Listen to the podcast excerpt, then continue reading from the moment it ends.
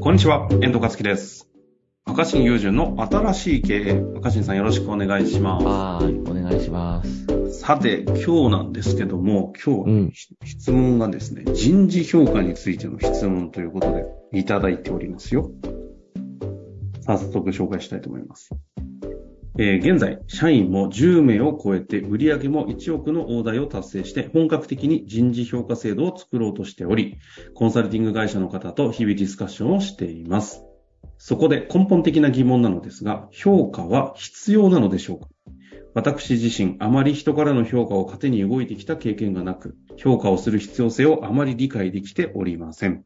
目標を設定することは、その達成へのサポートを社内から受けるために必要な宣言だと思いますが、評価の必要性が報酬の納得度を高めるためと言われても、その反面で内発的な動機で動く人間を減らしてしまうという害悪の方が大きい気がして、評価という機能的な、えー評価という機能に対して否定的になっております。報酬に関しては評価ではなくポジションに紐づけて成果は影響させないことが良い気がしました。もちろんポジションを与える際に私の評価が狭まりますが、俗人性を存分に持たせた部活の監督のようなイメージで采配する形で経営をしていきたいです。このアイディアをコンサルティング会社の方に伝えたところ、大甘ですね、と言われ悔しい気持ち です。ただ、実績ある方なので反論の言葉も浮かばず、これも大甘なのですが、若新さんのラジオに回答を求めて質問に来てしまいました。ということで、いただきました。大穴を選んでいただいてありが とうごいざいやまですね。す。なんだろうね、これでも悩悩みの本質はどこなんだと思いますかね、遠藤君ね。ない何やを結構悩んでんだろうな。うん。どういう方向で行くんですかね大きくしていくんですもんね。もうすでに10名いて1億大台。納得、うん納得してんなら評価制度いらなそうですけどね。みんな。うん、そうかね。まあ、社員数どんぐらいなの社員数何って書いてないよね。社員数がまだ10名ですね。あ、10、10ね。うん、10名。一人一人別に話聞いてって、十分にね、できるよね。話はできてそうですね。うん。なるほど。評価ね。まあでも評価は僕結構ありきたりな考え方を支持してて、ほまあ、完璧な評価はないと、まず。う。うん。このように完璧な社員評価の制度なんてのは存在しないと。うん。どこまで行っても全員が納得する完璧な評価の手法手法はありえません。どこで納得妥協するか。もう一つは、評価なんていうものは、まあ、絶対的なものじゃないし、人の価値みたいなものも曖昧だから、うん。でも会社は形上何かしらの形で評価つけて給料に差をつけるよね。そうですね。まあ、評価ってものと、こう、給与っていう数値化されるものが、こう、連、繋がっちゃうんで、まあ、だから結局それか。給料はなんでその金額なのってか話か。究一極はつこね。こに行きますよね。うん。でもやっぱりね、なんだろうな。評価なんてそんなものだっていうか、あの、よっぽどちんぷんかんぷんでなければ、いい加減なものなんだっていう大前提が僕は大事だと思ってて、あ、社評員価そのもの10。社員10人の段階で、うん。これからそういうコンサル会社にも入ってもらって、うん。評価制度をちゃんと作りますよってやってるわけじゃん。間違っても、なのでこれによってこれからは皆さんのことを適切に評価できますなんて言わないことが大事だと思ああ、なるほど。う。うん。うんうんないでしょ、そんな適切な評価なんて。うん。そんなものがあったらね、人生納得して生きれますからね。うん。ないですよね。まそんな中でか。でも、じゃあなんで作るんですかね。あ、ね。で、すごいでかい会社は、評価制度があったりするじゃないですか、ちゃんと。テーブルがあってね。でもそれはだってまあ一人一人見てらんないし、うん。はっきり言ってだから、例えば累進課税とかでさ、 いくらまでだったら税率何パーセントでとかあるじゃん。はいはい。あれも別になんでって言われたらよくわかんないよね。 ああ。確かに、あそういうことね。確かに。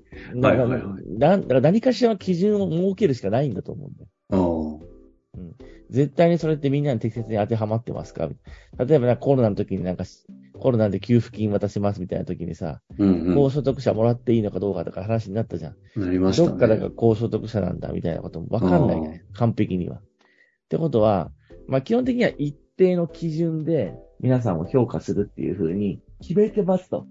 だから一個僕だったらどうするかって言ったら、まあ僕、それ自分におちょうど当てはめて考えられるなと思ってて、ほうほうほう。僕の福井でやってる小さな会社はちょうど年1兆くらいで、うん、あ、そうなんでまだすさね。まだ社員が10人いないぐらいなんで、ちょうど同じ規模じゃないですか。うん、10人いってないんだけどう、ん。で、もし少し大きくするために評価制度を作るってなったら、うん。あ、ないんですね、今。うん特にないし、まあお僕がーみんなと話してなんとなく決めてるんだけど、はいはい。まあこれから評価制度ちゃんと作ろうって話になるかもしれないじゃん。確かに。でも、まず評価と価値は違うって感じかな。だから、給料を決める上でのただのスコアに過ぎないじゃないですか。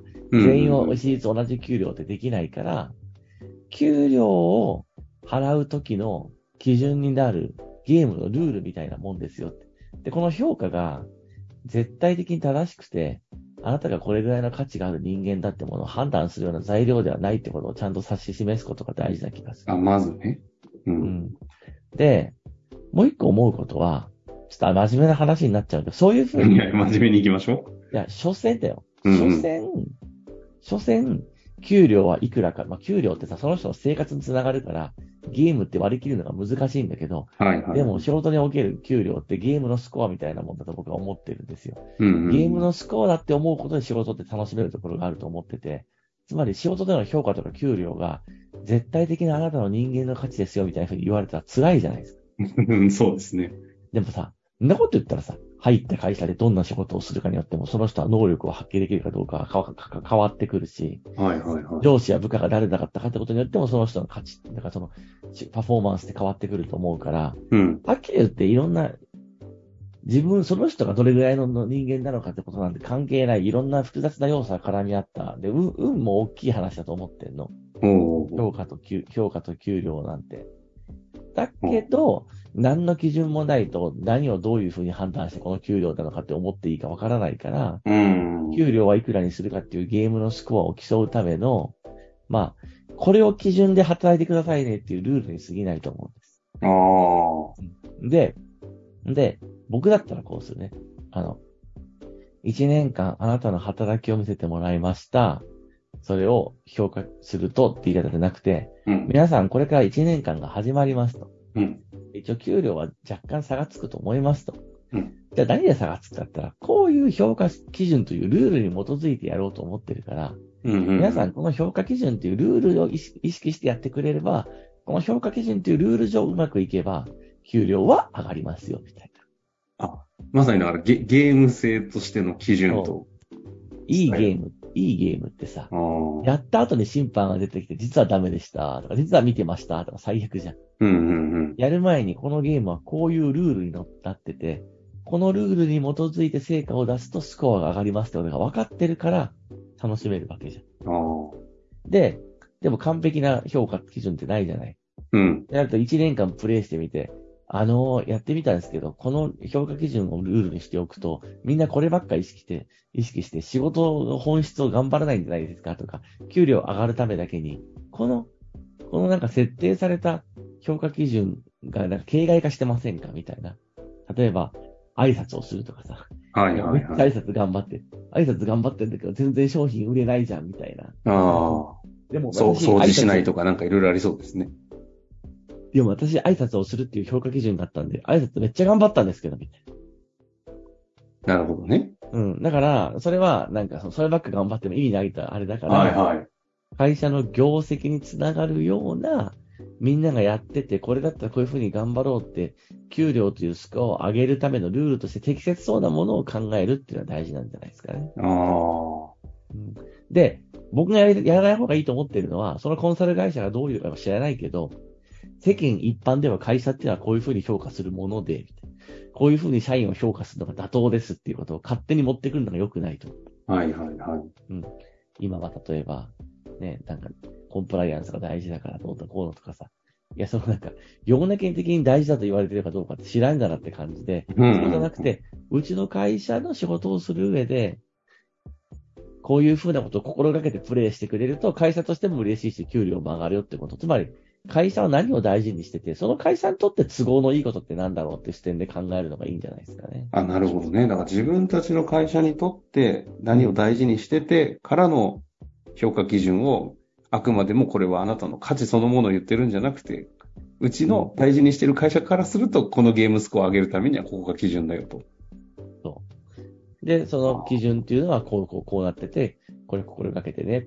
それがあんまりにもちんぷんかんぷんでおかしかったら社員辞めていくだろうし、そうじゃなくて1年ごとに見直しをして、その会社が作りたい価値というかサービスと、もうその会社の雰囲気、文化みたいなものを合わせながら考えていく。やっぱだから、コンサル会社もいい、そういうふうにさ、こういう価値、こういう評価基準がよく使われてますよっていう評価基準ではなくて、この会社の場合だったらひょ、こういう評価基準にして、この評価基準に合わせて、働いてもらえたかどうかを見るのがいいよねっていうのをアレンジしてくれるといいですけどね。なるほどね。ちょっと若新さん、自分の会社評価制度ちょっと作りましょうよ。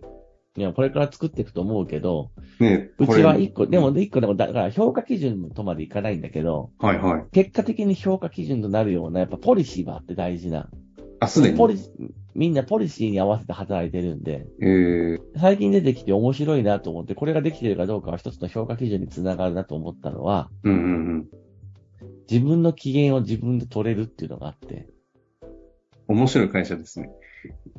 だからさ、自分、なんかさ、機嫌を他人に取ってほしい人って結構いるわけ。褒めてとか、うん慰めてとか、うん。うん。ちゃんと見て、みたいな。でも今僕ら少数制でやってるから、自分の機嫌が自分で取れようと。で自分の機嫌が自分で取れるって一つの大人基準になってて、これができる人っていうのはすごくいいよねっていうことで、そういうのを評価基準として積み上げていってることになるとあ思う。あ、まさに評価基準ですね。今の一つ。うん。なるほど。まあ、硬いところで言うと、なんかこう、会社の大事にしてる価値観みたいなところになってくるのかもしれませんけど、なんか、若新さんの場合、それをこう、決まった定型を取ってくるっていうよりも、なんかこう、関係の中から生まれてくる言葉とかが評価基準になってるってことですね。この、自分の機嫌は自分で取れるとか。まあそうだね。で、それが、それできれば、今、いやみんなで頑張ってやってることをうまく売り上げが上がるに違いないみたいな思ってる。あーまあ、もちろんそれ、それだけじゃないんだよ。うん、それう。だけじゃなんいんだけどね。みたいな感じで、うちの会社がどういう風にして、どんな人とどう働きたいかが分かってくれば、あらかじめ、うちの会社っていうゲームを攻略してもらうには、プレイしてもらうには、このルールだよっていうのを説明しておく。で、やっぱ良くないな、終わった後に、あの、1年間働き見せてもらって評価してもらいました。君ね、みたいな。こうこうこういう時にこれ良くないね、みたいな。あ、そうなんですか。それってか評価基準なんですかって。だからどこの会社でもそういう評価基準を用いてんだから当然でしょって後出しで言われるの嫌 じゃない。でも大、大体現実そっちですね。うん、それが良くないと。あらかじめ、で、別にそれが妥当とか完璧とかはないから、やってみて、ちょっと違ったら修正するし、みたいな。うん。それでいいと思ってます。